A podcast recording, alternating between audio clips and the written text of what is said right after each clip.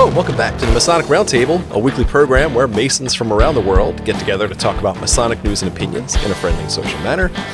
Let's see, as a reminder, the thoughts and opinions expressed here are solely the opinions of the participants and do not represent any grand lodge statements or positions. Make sure you keep your conversations open for the public and on the level. To interact with us, we love seeing you guys live every Thursday night on Facebook and the YouTube land, so hello and good evening. Hop in the chat, send, send a few words, let us know if you agree, disagree, you know. It's good to see you all there, interact with you live. If not, you guys are also certainly welcome to listen to this later or watch the chat replay. So, love you guys. You see, you know me.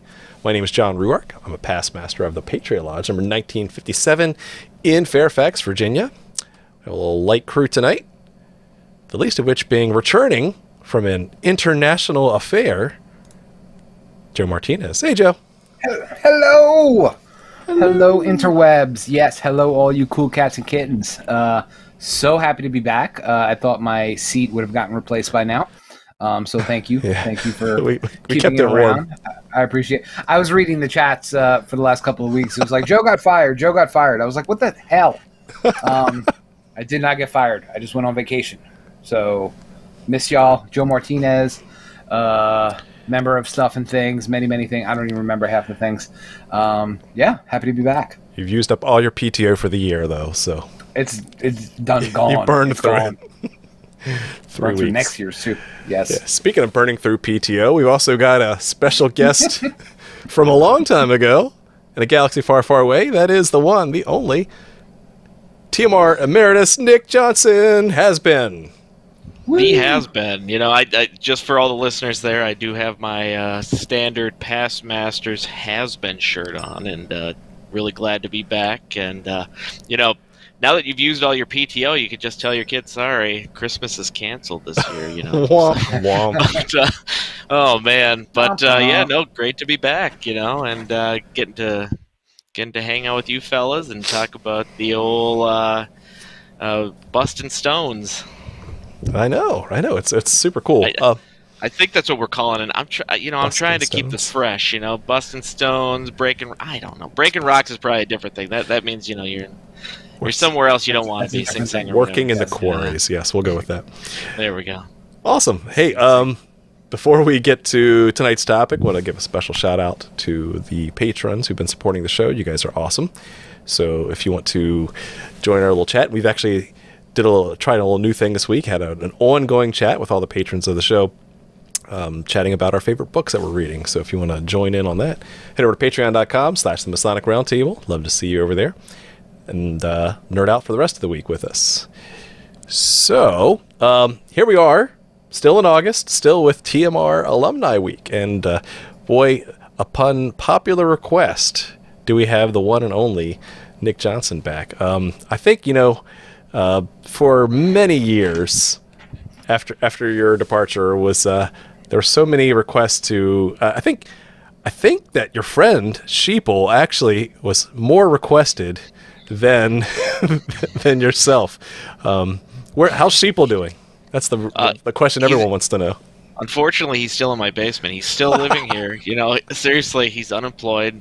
I mean, he's looking for opportunities, is what he said, to spread the truth. That's that's what he's told me anyway, and uh, hopefully he'll. Uh, he said that uh, he's finally gotten a call back. I'm assuming it's Oh, from good. Alex Jones, but uh, you know, it's. Uh, we're hoping. We're hoping that this this might be the one. Mm. Uh, This might be the one.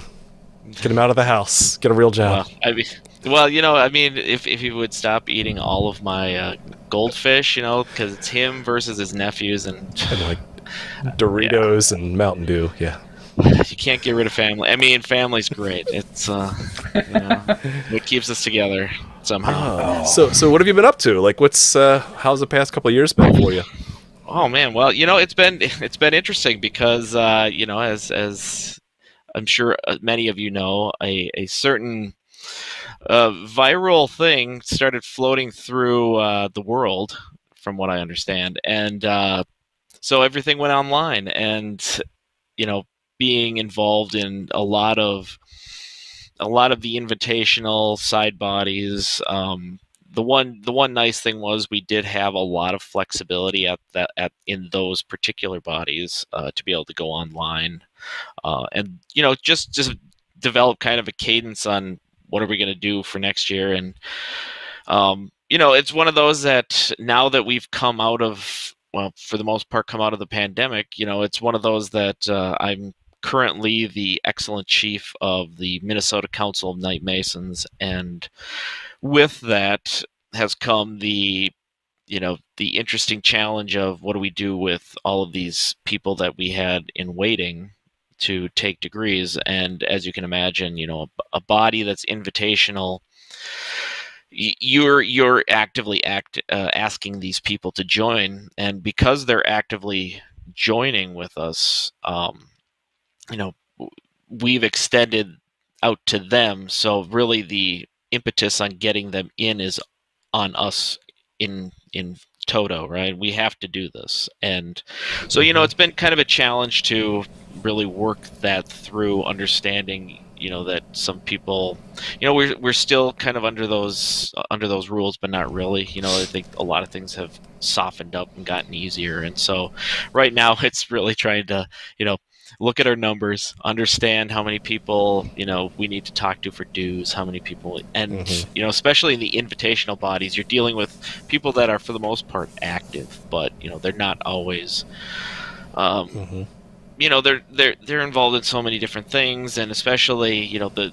mm. the pandemic. The one thing that it, it offered to people was the idea that they could essentially do a reset, right? So a lot of oh, people oh, yeah. discovered that hey, maybe we don't want to be a part of the York Rite, you know, yeah. I mean, especially the York Rite bodies.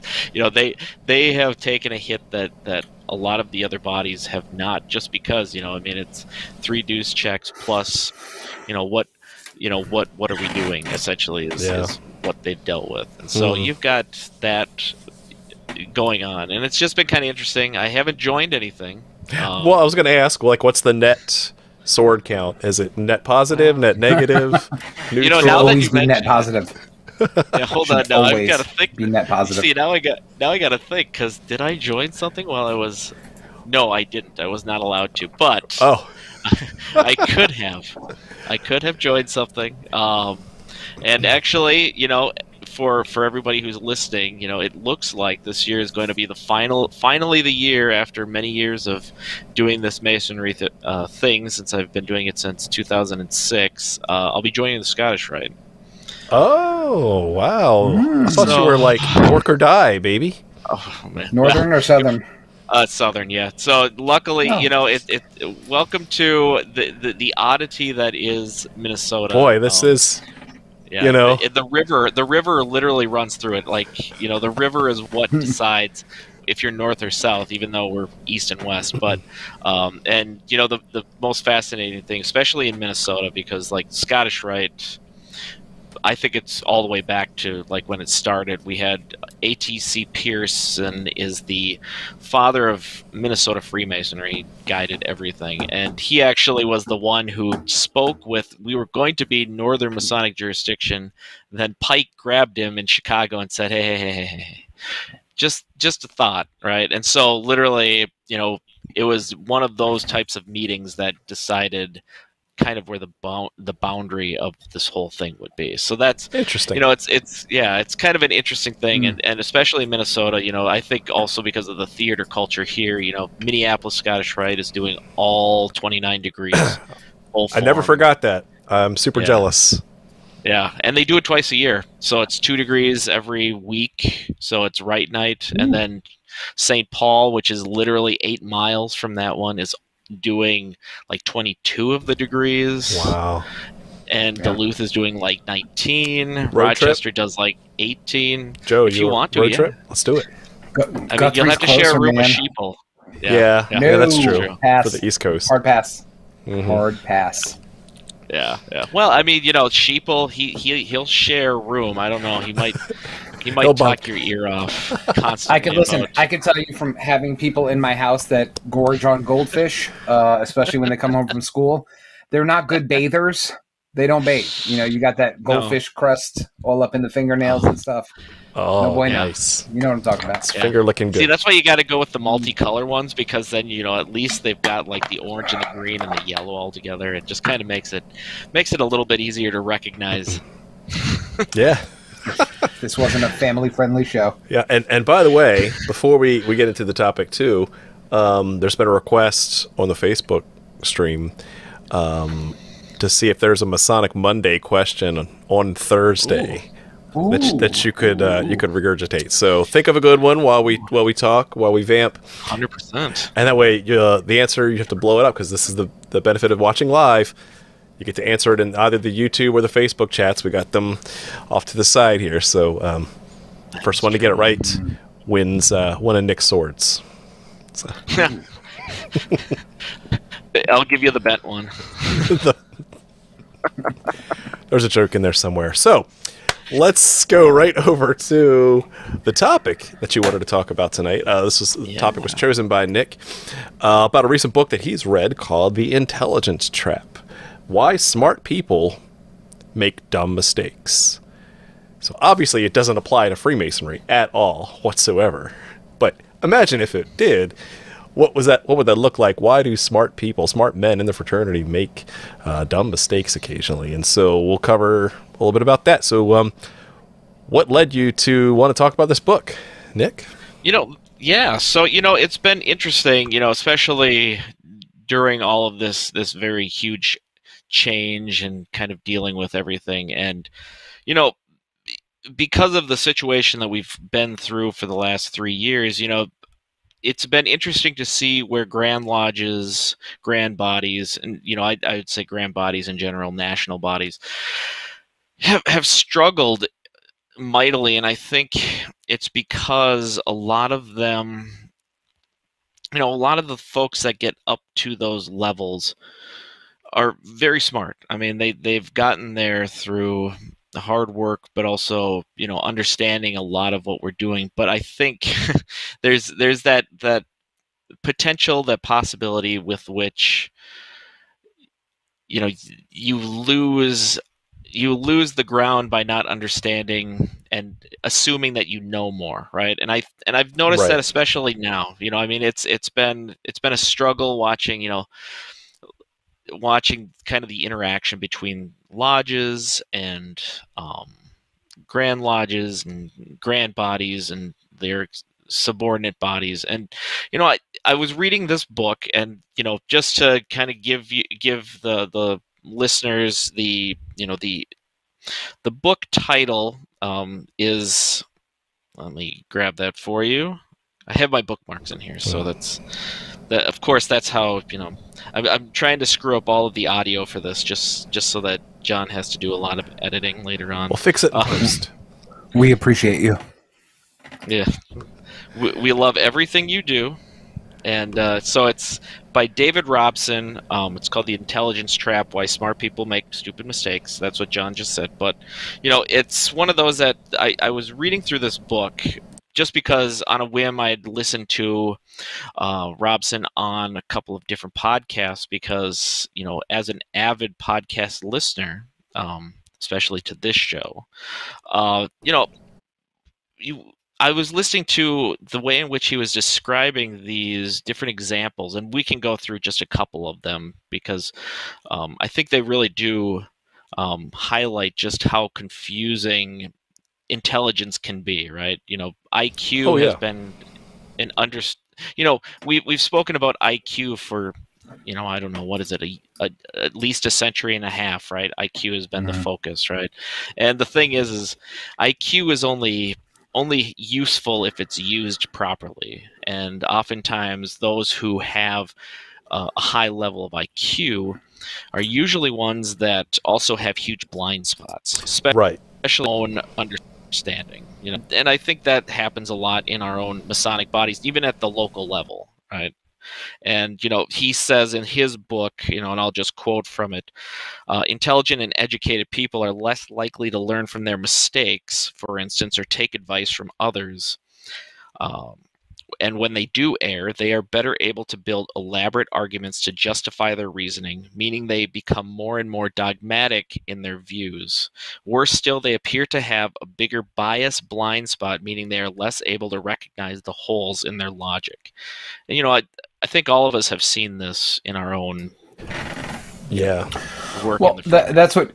Yeah, that's what he. Uh, what I got from that, what you said, Nick, was that's when he was Robson was talking a lot about motivated reasoning, where you know basically these really and the examples he gives are, are awesome, and I know you're going to touch on them, but where you apply this awesome amount of intelligence or brain power to support an argument whether it's it's good or if it's crap it's just you know it goes to that bias that you talk about um and again it's it's really highlighted by some super interesting examples of people you would not think would fall into that so i, I just found that super interesting uh, in what i saw Yeah, I was going to add to that and say that um, some of this also goes back to some of our uh, our cognitive biases or logical fallacies uh, episodes we've done, where you know, they, they emphasize this quite a bit. It's a relatively new book, so it builds on a lot of some of the uh, other books on psychology and, and, and biases, where you have things like confirmation bias, where you're only going to find things that support your your uh, presuppositions, right? Or um, you have the Dunning Kruger effect, uh, which is a documented um, behavior where people tend to overestimate their abilities, right? The the higher up in an organization the manager is, probably the less competent they really are, but they think they're really competent, right? Yeah, and yeah. think If how you- that applies. Exactly. If you think you're competent, then you are suffering from the Dunning Kruger effect, and if you think you are not competent, you are also suffering from the Dunning Kruger exactly. effect. You know, yeah. Well, and yeah. and so there was a line in the book just to get right to it that that really kind of I had to repeat it a couple times because it was really fascinating where he says something along the lines of that um oh crap I lost I lost my point because it was really good I know I'll get to it so let's talk about uh, the Dunning Kruger effect in in how it applies to say the Grand Lodge or the or the you know these district education officers for example. That's where my mind went. Yeah, yeah, absolutely. Well, and I think you know it's it's interesting that you know a lot of like you know, and I'll use an example, uh, just a Masonic example, um, which is you know in, a lot of Grand Lodge, Grand actually Grand bodies in general, um, the Grands are very hesitant to create new Masonic bodies. They are they will literally fall within the sunk cost fallacy, right? Of just trying to save bodies in different places or move yes. you know and, and in, in some in, in you know and, and kind of the the colloquial term for it is capture the flag where they'll literally move a body from one place to another instead of saying and instead perhaps maybe we should just start something new here. Yeah, the sunk cost fallacy being where you know you're so invested in literally in the past that the best decision may be to stop it, but you want to keep going just because I've already gone gone this far and spent this much time and effort.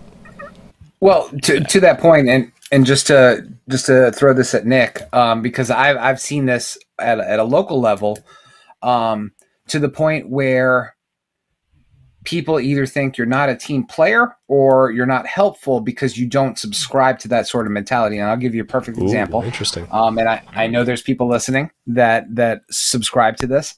Um, we uh, went to oh, it was a commandery meeting, and in that commandery meeting, we had the conversation of, hey, this commandery down the road is really struggling. They haven't been able to open in months. Um, they have a hard time getting guys out. So we're going to go next Tuesday or whatever, and we're going to go help them open and help them build themselves back up and this, that, and the other thing. And, you know, people are raising their hands. Yeah, I'll totally go. I'll totally help and this, that, and the other thing. And the first thing I said was, I'm like, why? Like, if they haven't been Right. able to open in X number of months or X number of years and they can't get their own stuff together, why do we feel the need to be that life support? Just l- let them die. Like, why is that a bad thing? You know, and apparently it is because you know you get the the shocked eyebrows and the uh, offensive comments in the in the coffee room after. So How Absolutely. I mean, yeah. I mean, it's How almost dare as if I. you're talking about how you know we need to. How, how could you possibly want grandpa to die right? I mean that's that's how it, it almost seems and it's like Yeah. it's, it's really not that right? But they they believe it so much because you know a lot of these mm-hmm. guys have sunk years into it right? And or or there's a perception even. It's not even that it's actually true because you know a body that barely gets seven in right? I mean that means that there's only really seven people offering any effort to it but especially those that are at a district level perhaps or uh, higher than that are are thinking to themselves well if we close this then something is going to happen right? Like as in nothing will happen and it will die. And you know that's that's kind of the issue especially you know in a lot of states including mine um, you know we have a lot of especially within the code itself we have a lot of protectionist language for lodges whereby a lodge will uh, to to make a lodge disappear is actually far easier than to give birth to a new lodge which you know i mean that's kind of confusingly odd right? Because you would think if you're trying to create something new right you would expect the rules for birth and death to be equal right and they aren't and you know that's Yeah. and that's just one of many you know and it's because there's a protectionist like we we must ensure that this is here and you know as as it gets further and further that bias gets stronger and stronger until it becomes almost in and of itself a custom or a law And, well, to that point, and and this is a question for you, Nick. Is it is it a society thing or is it a geographic thing? And the reason why I ask, you brought up something, and and here at least uh, in, in the jurisdictions I'm a member of, you're right. It's an absolute nightmare to try and create something new, whether it's a lodge or what have you. Um, while it's very easy to to turn in a charter and and close one out, whereas if you go overseas, you go to Europe um, they're starting new lodges every week, right? They have you know 20 to 25 guys. If it gets bigger than that, let's let's look at the UK for example. If you have lodges of more than 35, 40 people, they can they think they have too many people in the lodge and they need to break off and start something new, right? Whereas you know if you don't have 200 dues paying members on your roster, something's wrong with you. Um, so I, again, I think there's a bit of how people grew up and how people were raised and the sociological aspects of it. And I think we're, as Americans, um, we're kind of we kind of follow that mindset that you're talking about, where you can't let Grandpa die, as you said. Um, exactly. hold that, and and you're that plug. absolutely you're absolutely yeah and you're absolutely correct on that. And actually there are grand lodges that are starting to figure that out. I think in some respects you know a lot of a lot of this is emotional right? And actually he mentions that as well right um in the book and i'll pull that up. But you know a lot of these things are emotional so there are actually people or, or I mean jurisdictions that are changing that mindset, right? Where they are actually um, actively changing those rules. California, I believe, is one. Um, Hawaii is another. You know, they're making it far easier to start new things or to encourage more activity in that kind of respect. And you know, I think that's that's something that we you know really need to push forward with uh, because you know I it is it's you know we we need to get away from our our former prejudices of you know just and it's not just we've always done it this way it's actually i think even worse than that. It's like we've fallen into a trap right essentially you know of how do we get ourselves out of here and i and you know yeah exactly you know i'm, I'm selling this guy's book like hard i hope i get some Well, okay, so I don't do, even- I do Royalties, remember. man.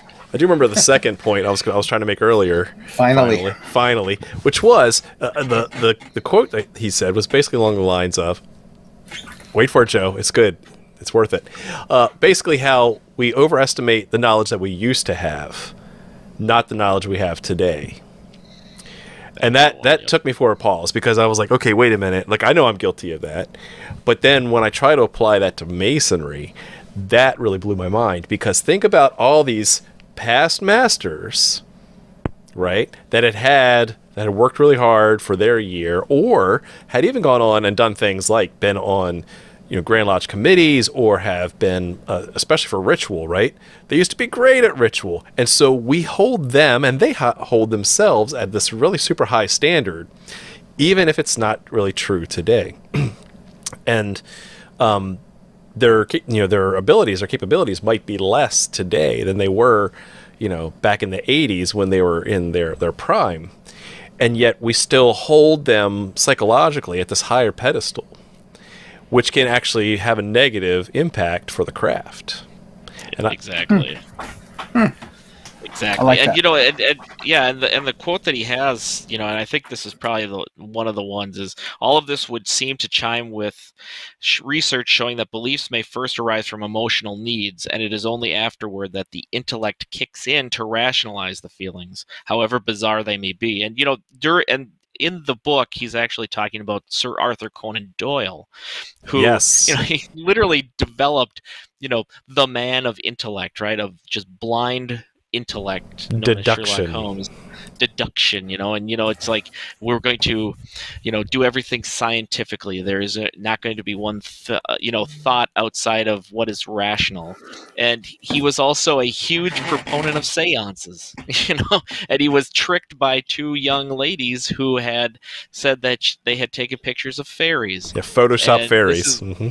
Yeah, yeah, like old uh, Victorian era Photoshop, and he fell down the trap. And you know, I mean, you know, they point to the very famous example. I mean, I think a Drunk History episode was about this, where you know you had Houdini who absolutely enjoyed you know destroying you know the seance movement he hated Right. spiritualism more than anything on the planet and you know Mhm. but he was also friends with sir arthur conan doyle and he you know had uh, conan Do- uh, uh, conan doyle's wife said that she spoke to spirits and all this other stuff and he said all right all right i'll listen and she's all of a sudden gets magical messages that his mother is that houdini's mother is talking back from the grave and you know on the piece of paper you know they're writing down all these things and it's all 20 pages of notes just thick notes of all the things i love you sweetheart blah blah blah and the funny part was is houdini's mother did not speak english Not a word. not one word and she and and in all of these notes it was i've i've met the heavenly lord with jesus christ and all this stuff houdini is jewish right. and it was quite confusing to Houdini that his Jewish mother, who spoke not one word of English, would spend 20 pages talking about Christian belief in English.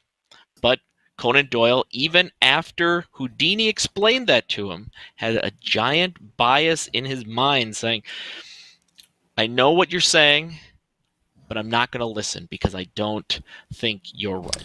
Yeah, so that leads to yeah, a lot of the premise of the book leading to this intelligence trap, which is the fact that even if you are fairly intelligent, you have a high IQ, you've done a lot of hard work for for Freemasonry, um, when you are confronted with something that challenges those beliefs, whether it be your tradition's not working, right? We need to try something different because it's not working.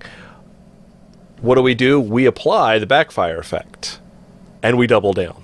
We say, well, no, I can't be wrong. It must be you that's wrong, and you're ugly too, right? Like you actually double down on your, you're trying to, to find a rational uh, explanation, just like uh, you know, brother Sir Arthur Conan Doyle did, right? Trying to find a, a some sort of scientific or logical reason for fairies and for, you know, the the explanation of these seances.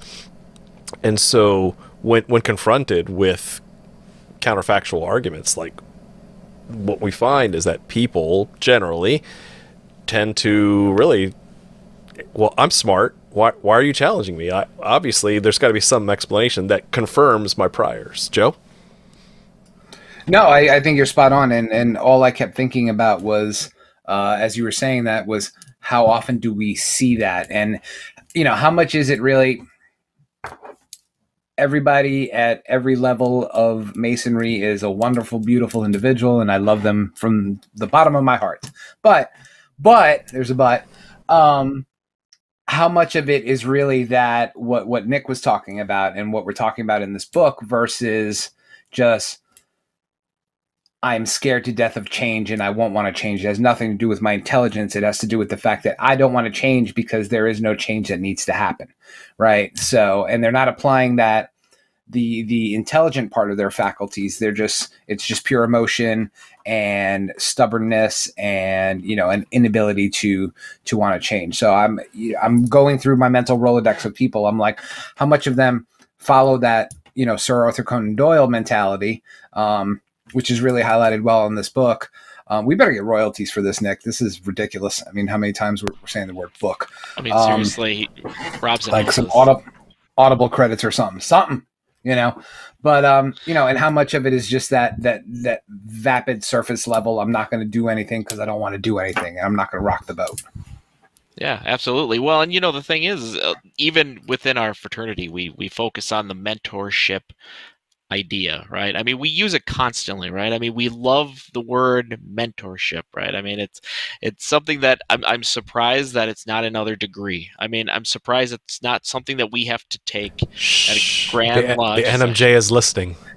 Um, strike I mean, that from you know, the transcript now. All right. Um, yeah. We'll so, fix it in uh, post. But, well, and the thing is, what's so interesting too, though, is like the idea of mentor, right? Who was the the uh, man that Odysseus chose, right, to watch his son Telemachus while he was in, you know, while he was off fighting, you know, the Trojan War.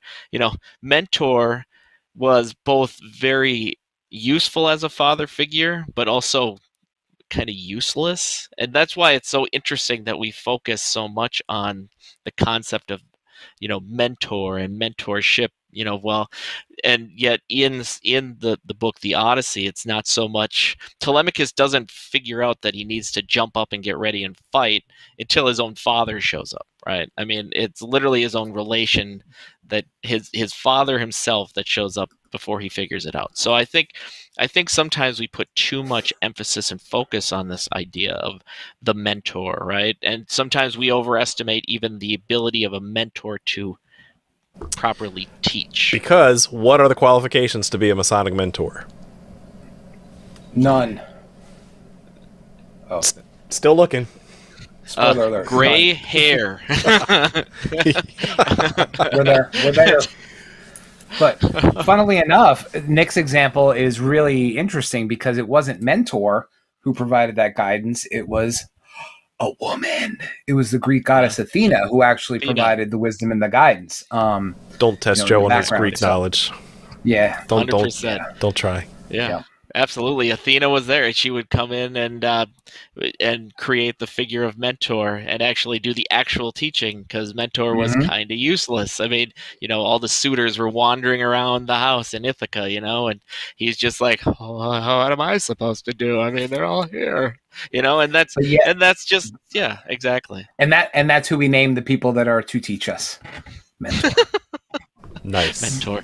Yeah and and you know that's the other thing is you know in the book at the very end of it they they focus on the the group you know what what you can do in a group to really improve that um the the not just the cohesion because you know that's always one focus but like the ability to make better decisions and think better, right? Good. And it's not yep. about yeah, and it's not about intellectual like it doesn't no. matter if you're the you yeah, yeah, that it's meaningless to have full IQ.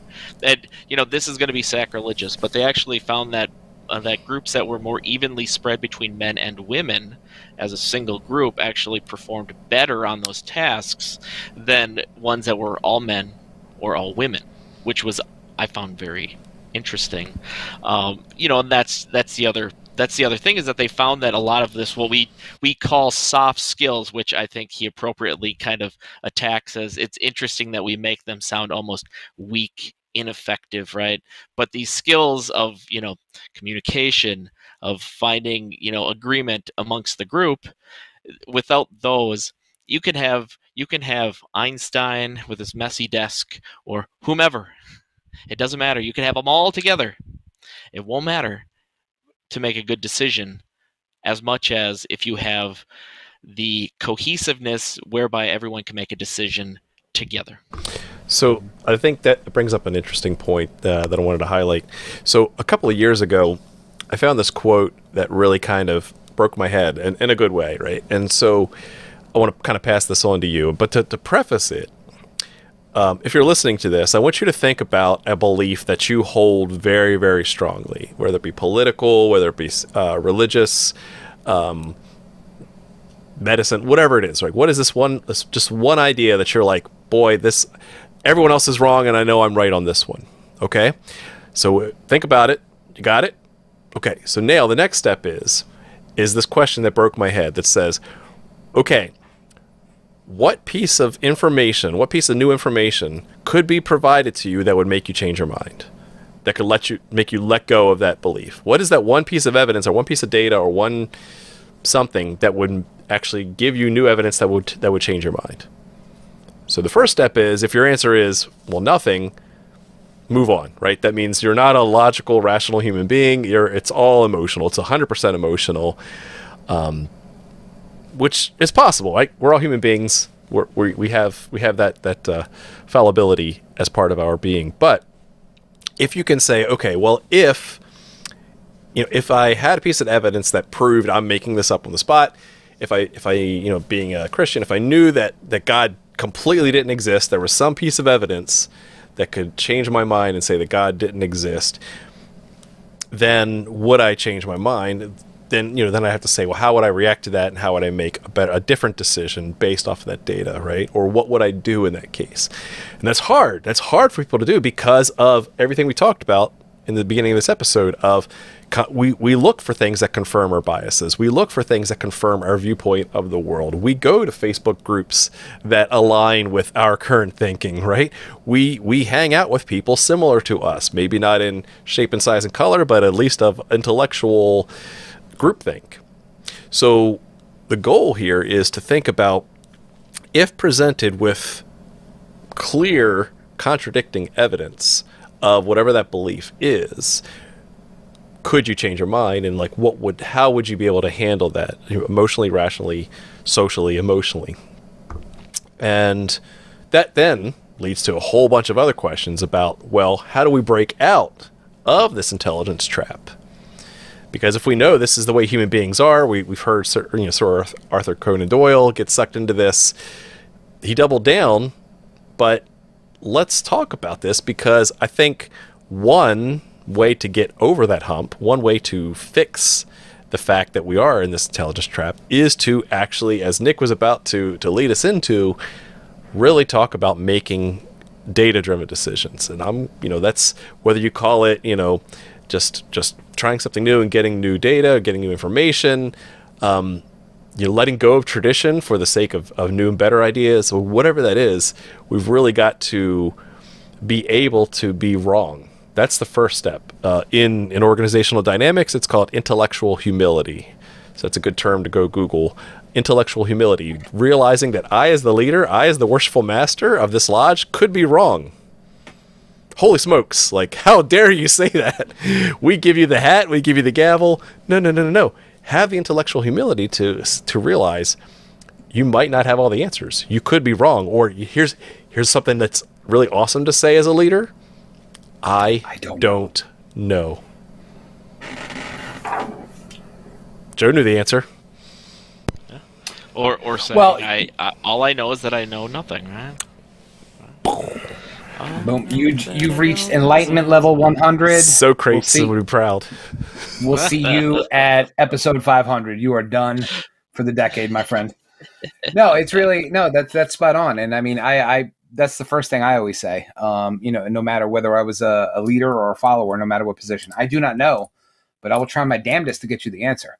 Um, you know, and that's that that's the journey. Um, but I think that you know, you you touch on something really interesting because I think for a lot of these things, um, and and Robson does give a couple of examples of it, but for a lot of these things, it's not driven around data, right? Um, at all. It's all driven around emotion, right? So that's where, you know, to Nick's point, that's where that bias starts. Um, I mean, let's look at Einstein's. I'm not going to give it away because just get the book and read it. We'll get our Audible credits and our royalties We'll be good. But um, but you know, really quick from a high level, Einstein, super genius, right? The genius of the 20th century, right? The man knew everything. He intuited from his intuition, he came up with the special and general theories of relativity, right? Just from thinking this stuff up. I mean, who does that? But, you know, his big claim to fame in this book is that he, what was it, 20 or 30 years? Um, it was definitely more than two decades that he spent trying to disprove quantum mechanics. Because why? Because he thought it was messy and he did not like it. And that was it. That was the only reason. Because it felt wrong. Because it felt wrong. So the man spent a quarter, more than a quarter of his life trying to disprove something because he did not like it. Think about that. Think about it for a second, though. Because there are some things in masonry that we don't like because they feel wrong. Not because they are wrong, but because they feel wrong. Whether a Grand Lodge or a Grand Line or a Grand Master might say or do some things because they can't do that. That's that doesn't feel right. We have to donate to the charity. I mean, We have to. Rah We rah have or whatever it's out- called. RARA needs the, The- needs the- our yearly check because we have to. The full page ad is not going to print itself. Full page ad, baby. Exactly. I mean, and you know, you're absolutely right. And you know, the other thing too is that you know, and and he describes it in a kind of a roundabout way, where it's you know, an openness to experience, right? Where you have to be open, right? You have to like, just like you're saying, John. You know, you have to be open to it. It's not just, and it it, it is data driven, but it's also you have to be open to accepting those results once you find it out. Oh, right. You have to actually accept it. yeah you can't just you can't just go into the emotional uh badger you know badger cave and just you know back yourself in and say well just because i heard it doesn't mean i care right? And, you know and you know and that's just it. I mean and the thing is i mean we know we know these guys. And and, you- I, and I get it too. I think you know emotionally just like we've talked about these guys have i mean they've kept the lights on during a time when you know we quite literally saw the decline of this fraternity to literally its nadir point, right? I mean, literally, we are at the point in which we have the lowest population since we recorded that, right? I mean, even the mm-hmm. anti-Masonic period had it better, right? Ooh, that You know. I mean, that's and that's you know right. I mean, even the anti-Masonic period, we still had more Freemasons than we kind of do now, right? And you know, and that's and that's because and so we have these guys who are making emotional decisions. They're not making decision, and you know, but I I I do think, and you know. We've been we've been kind of harping on them, right? Saying what what aren't you doing right, right? And I do think though that there are grand lodges that we're seeing now and grand bodies. I'm even on a a membership committee now that we're actually saying perhaps instead of saying we're going to do this thing and it'll magically work perhaps we ask the membership what they want right and what? know, i mean and that's the That is- thing is like you know maybe we should ask the the sir knights if Sorry, Nick, your like March connection's go breaking up. That that's something's wrong. Something's wrong. on. with oh, the man, much- connection. I, I, Too much common sense there. oh, oh god the grand encampment's going to find me i mean but uh, you know that's the thing right it's like Nobody expects being- the Grand Encampment. I'm being targeted. No, the Grand Encampment is going to be quiet for the next couple of years. So yeah exactly well they're it, going to be exactly. nice and but uh, quiet. That'll be so Keep it on the nice. DL. But uh, and you know that's the thing though is right is like uh, Sir Knights. I mean, I would love for somebody to ask me, "Do you like doing the Marchy March?" Because you know what I'm going to tell you. No. Especially because and and here's here's a fun little fact for all you future Sir Knights because honestly the degrees are fantastic. I'm never going to say no to that, right? However, when you are trapped in an inspection where you have did you know that there are several uniformed service uh, organ uh, service services in the United States uh, and they all march differently how do I know because I've heard them all yell at each other about how they are doing it wrong I can only imagine the sidelines oh at your let me tell you, it's. I love watching the Marines yelling at the Army. That then the Army is yelling at the Marines, and then the Navy is looking at them, and the Air Force are just crossing their arms. I mean, it's it's every single inspection. It's terrible and glorious because it also is very old guys doing that, right? Where they all also have very thick-soled shoes because of you know sciatica, and uh, so so Tuxedo, tuxedos and sneakers. Oh, Love it. my fave. It's so true. And so, you know, and that's the thing is I would love to have a body ask me those things because and I do. I think, you know, the the Grand Lodge of Minnesota finally, you know, we we we hit that we hit that point of terror, right, where we went under 10,000. Right. I mean, that's that's the point in which terror sets in, right? And they actually started listening, right? Now, I I wish that we hadn't Good. had to get to a point where of, you know, terror is the is the motivator, right? Again, mo- emotional Yeah. response, right? I mean, that, that's going to be most of the organizations. I think you know are going to just look at the numbers every year. They're they're still declining, and there will be a an inflection point where we have to change, not because we want to change. Is it somewhere around 2040? You know, 2040 hashtag 2040. hashtag 2040. Take 20. There you go. Yeah, yeah. And you know, you're right though. I mean, and and they're gonna have to hit like it. And sadly, it seems that because they do think within an emotional framework, right? That it's the emotional response is the only way we're gonna get something to occur. I mean, that's the sad part. But at the same time, I think there is a break. I think people are breaking finally and saying, you know, maybe we need to start grabbing data. Maybe we need to start thinking a little bit more broadly, like perhaps allowing lodges to meet in homes or allowing them to meet in private Yeah, rooms. Yeah, I think that's a good Yeah. point. Is like, and and I've said this before on, on the show. Is like, I'm a big fan of like we have to experiment with, you know, because there's no like people say, John, you've done a lot of research into the membership statistics. What is it? What's the magic solution? I'm like, there is no magic solution because, as as Nick Johnson says, Masonry's provincial, right? So the only way to fix that is you have to experiment with what works in your local area, what works in because what works for Nick's lodge is going to be different than Joe's lodge and different than my lodge, and so the ability and and quickness in which we can experiment, not innovate, but experiment with you know incremental changes to the structure, the formation, the formality of Freemasonry.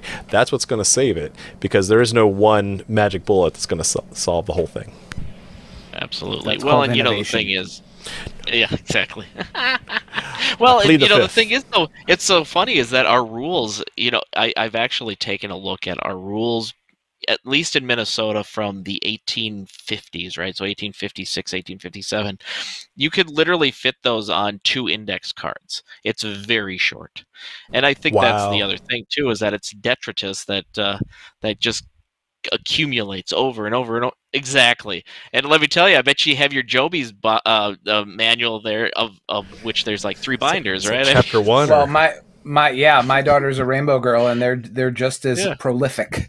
So yeah. yes, yeah. lots to it- read. that's lots to read. That's what scared me off from uh, helping out with Joby's because you know the the rules themselves were so thick that it was like you know what I don't know if I have time to read all this.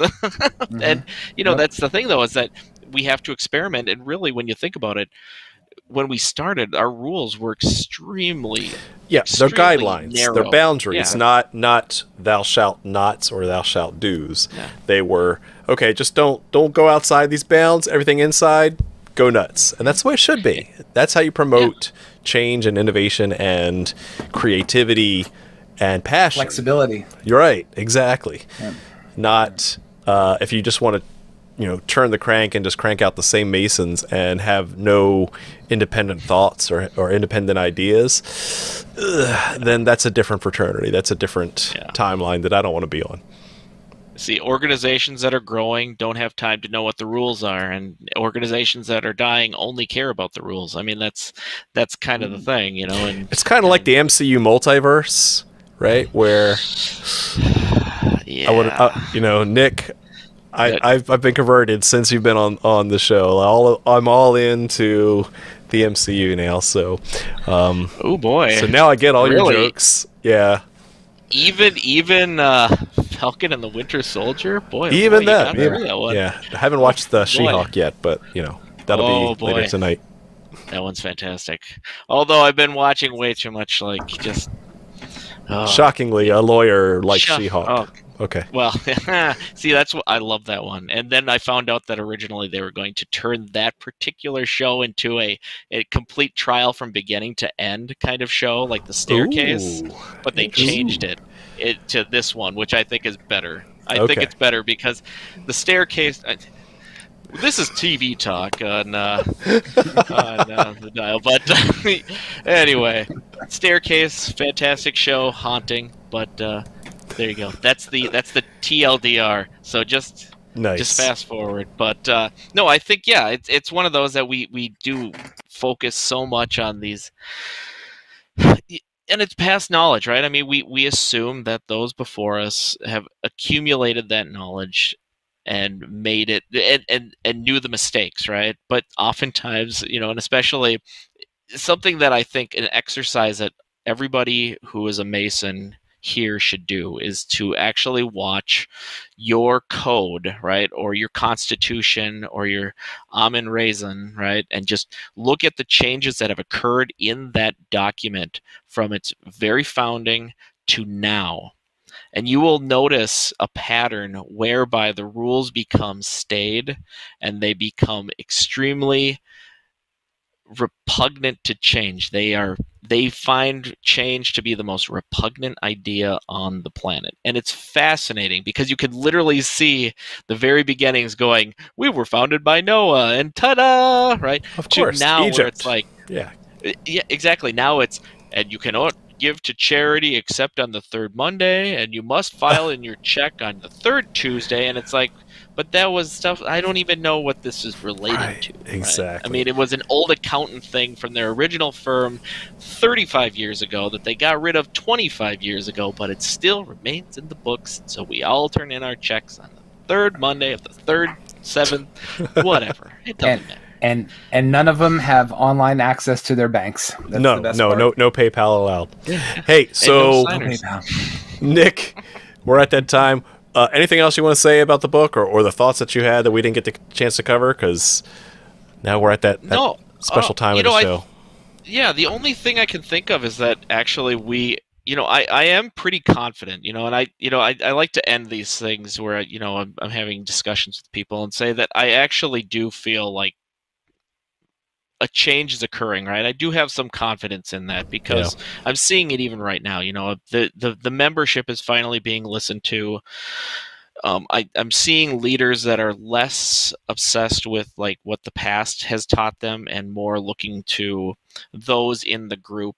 Um, it's less of an older generation telling newer generation and more of a we all have something important to provide and to present to the group to make it better. And so I do have some confidence in that. Um, I think I think we are going to be needing to be much more focused and ready to push that as much as we can because if we don't it will just um it, you know we want we we have them on the ropes i guess is a nice and nasty way of putting it but you know we have the ability to change this now because the the emotional response is is is very present so that's and also i'd say read the book especially that the final I'd say the final fifth of the book because it focuses a lot on the group idea and how to avoid group think while Ah, also good. making the uh, the the concept of group you know where where the knowledge of the group is enhanced and the group think is is um made lighter i think that's that's the one other thing i would say is absolutely read that that book Sweet. awesome. Well, hey, Nick, uh, this has been super cool. It's been awesome to have you back on the show. Um, it's oh did uh, you want to did you want a question Masonic Yes. Monday question on Thursday? I have one if you'd like On Thursday. Go ahead. All right. So uh, Blow up the chat, question- guys. All right, you guys ready? All right. The Scottish Rite of, the, of Freemasonry is one of the most famous 33rd degree systems in the world. Even profanes know of the 33rd degree. However, it isn't the only one. This Masonic body, founded in England sometime in the 1770s, consisted of 33 nominal degrees. It was first constituted in the United States in the state of Rhode Island, and it fell into disuse and disappeared for more than a century until it was legitimized by the Grand Council of Allied Masonic Degrees in England and Wales. Currently, in its in uh, in its current form, only one degree is conferred. Name that Masonic body, and as a bonus, uh, list all 33 uh, titles of the 33 degrees within that degree system, nominally. And if you get one wrong, you get you get no partial credit. Nothing. You get nothing.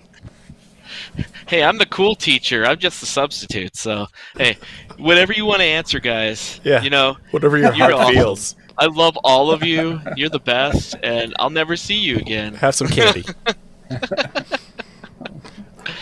awesome.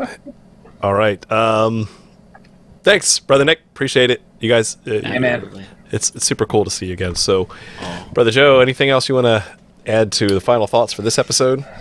No, I think this is awesome. Um, I think this is the first time that Nick and I were on a show together, right? So, um, yeah, man. It is like the multiverse. Yes, different different Earths colliding. Absolutely, right on. Um, yeah, man, awesome show. Uh, I love the conversation.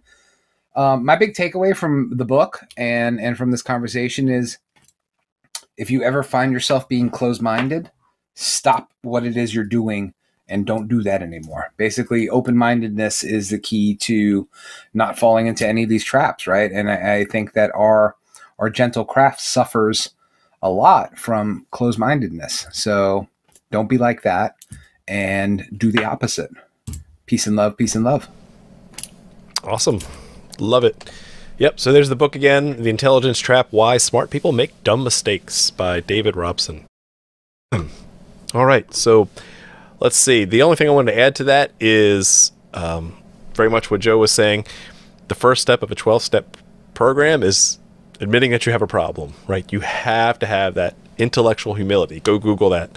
Go Google that term. Uh, there's a lot of literature written up on intellectual humility, which um, it's how you avoid it. It's how you get out of the intelligence trap. We talked a lot about these biases that we all have because we're human beings, but at some point you have to go above that, rise above that, and say, I might not know everything, and I'm willing to be open to more data.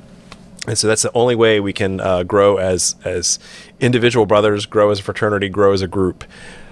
And it's dependent on you and all of your your brothers to um, you know to really get out of our comfort zones, try new things, and um, really just take this fraternity to the next generation. So. Um, this has been a great conversation, great book, and um, great having Brother Nick back on. So, thank you very much for watching, and keep searching for more light. Have a good night.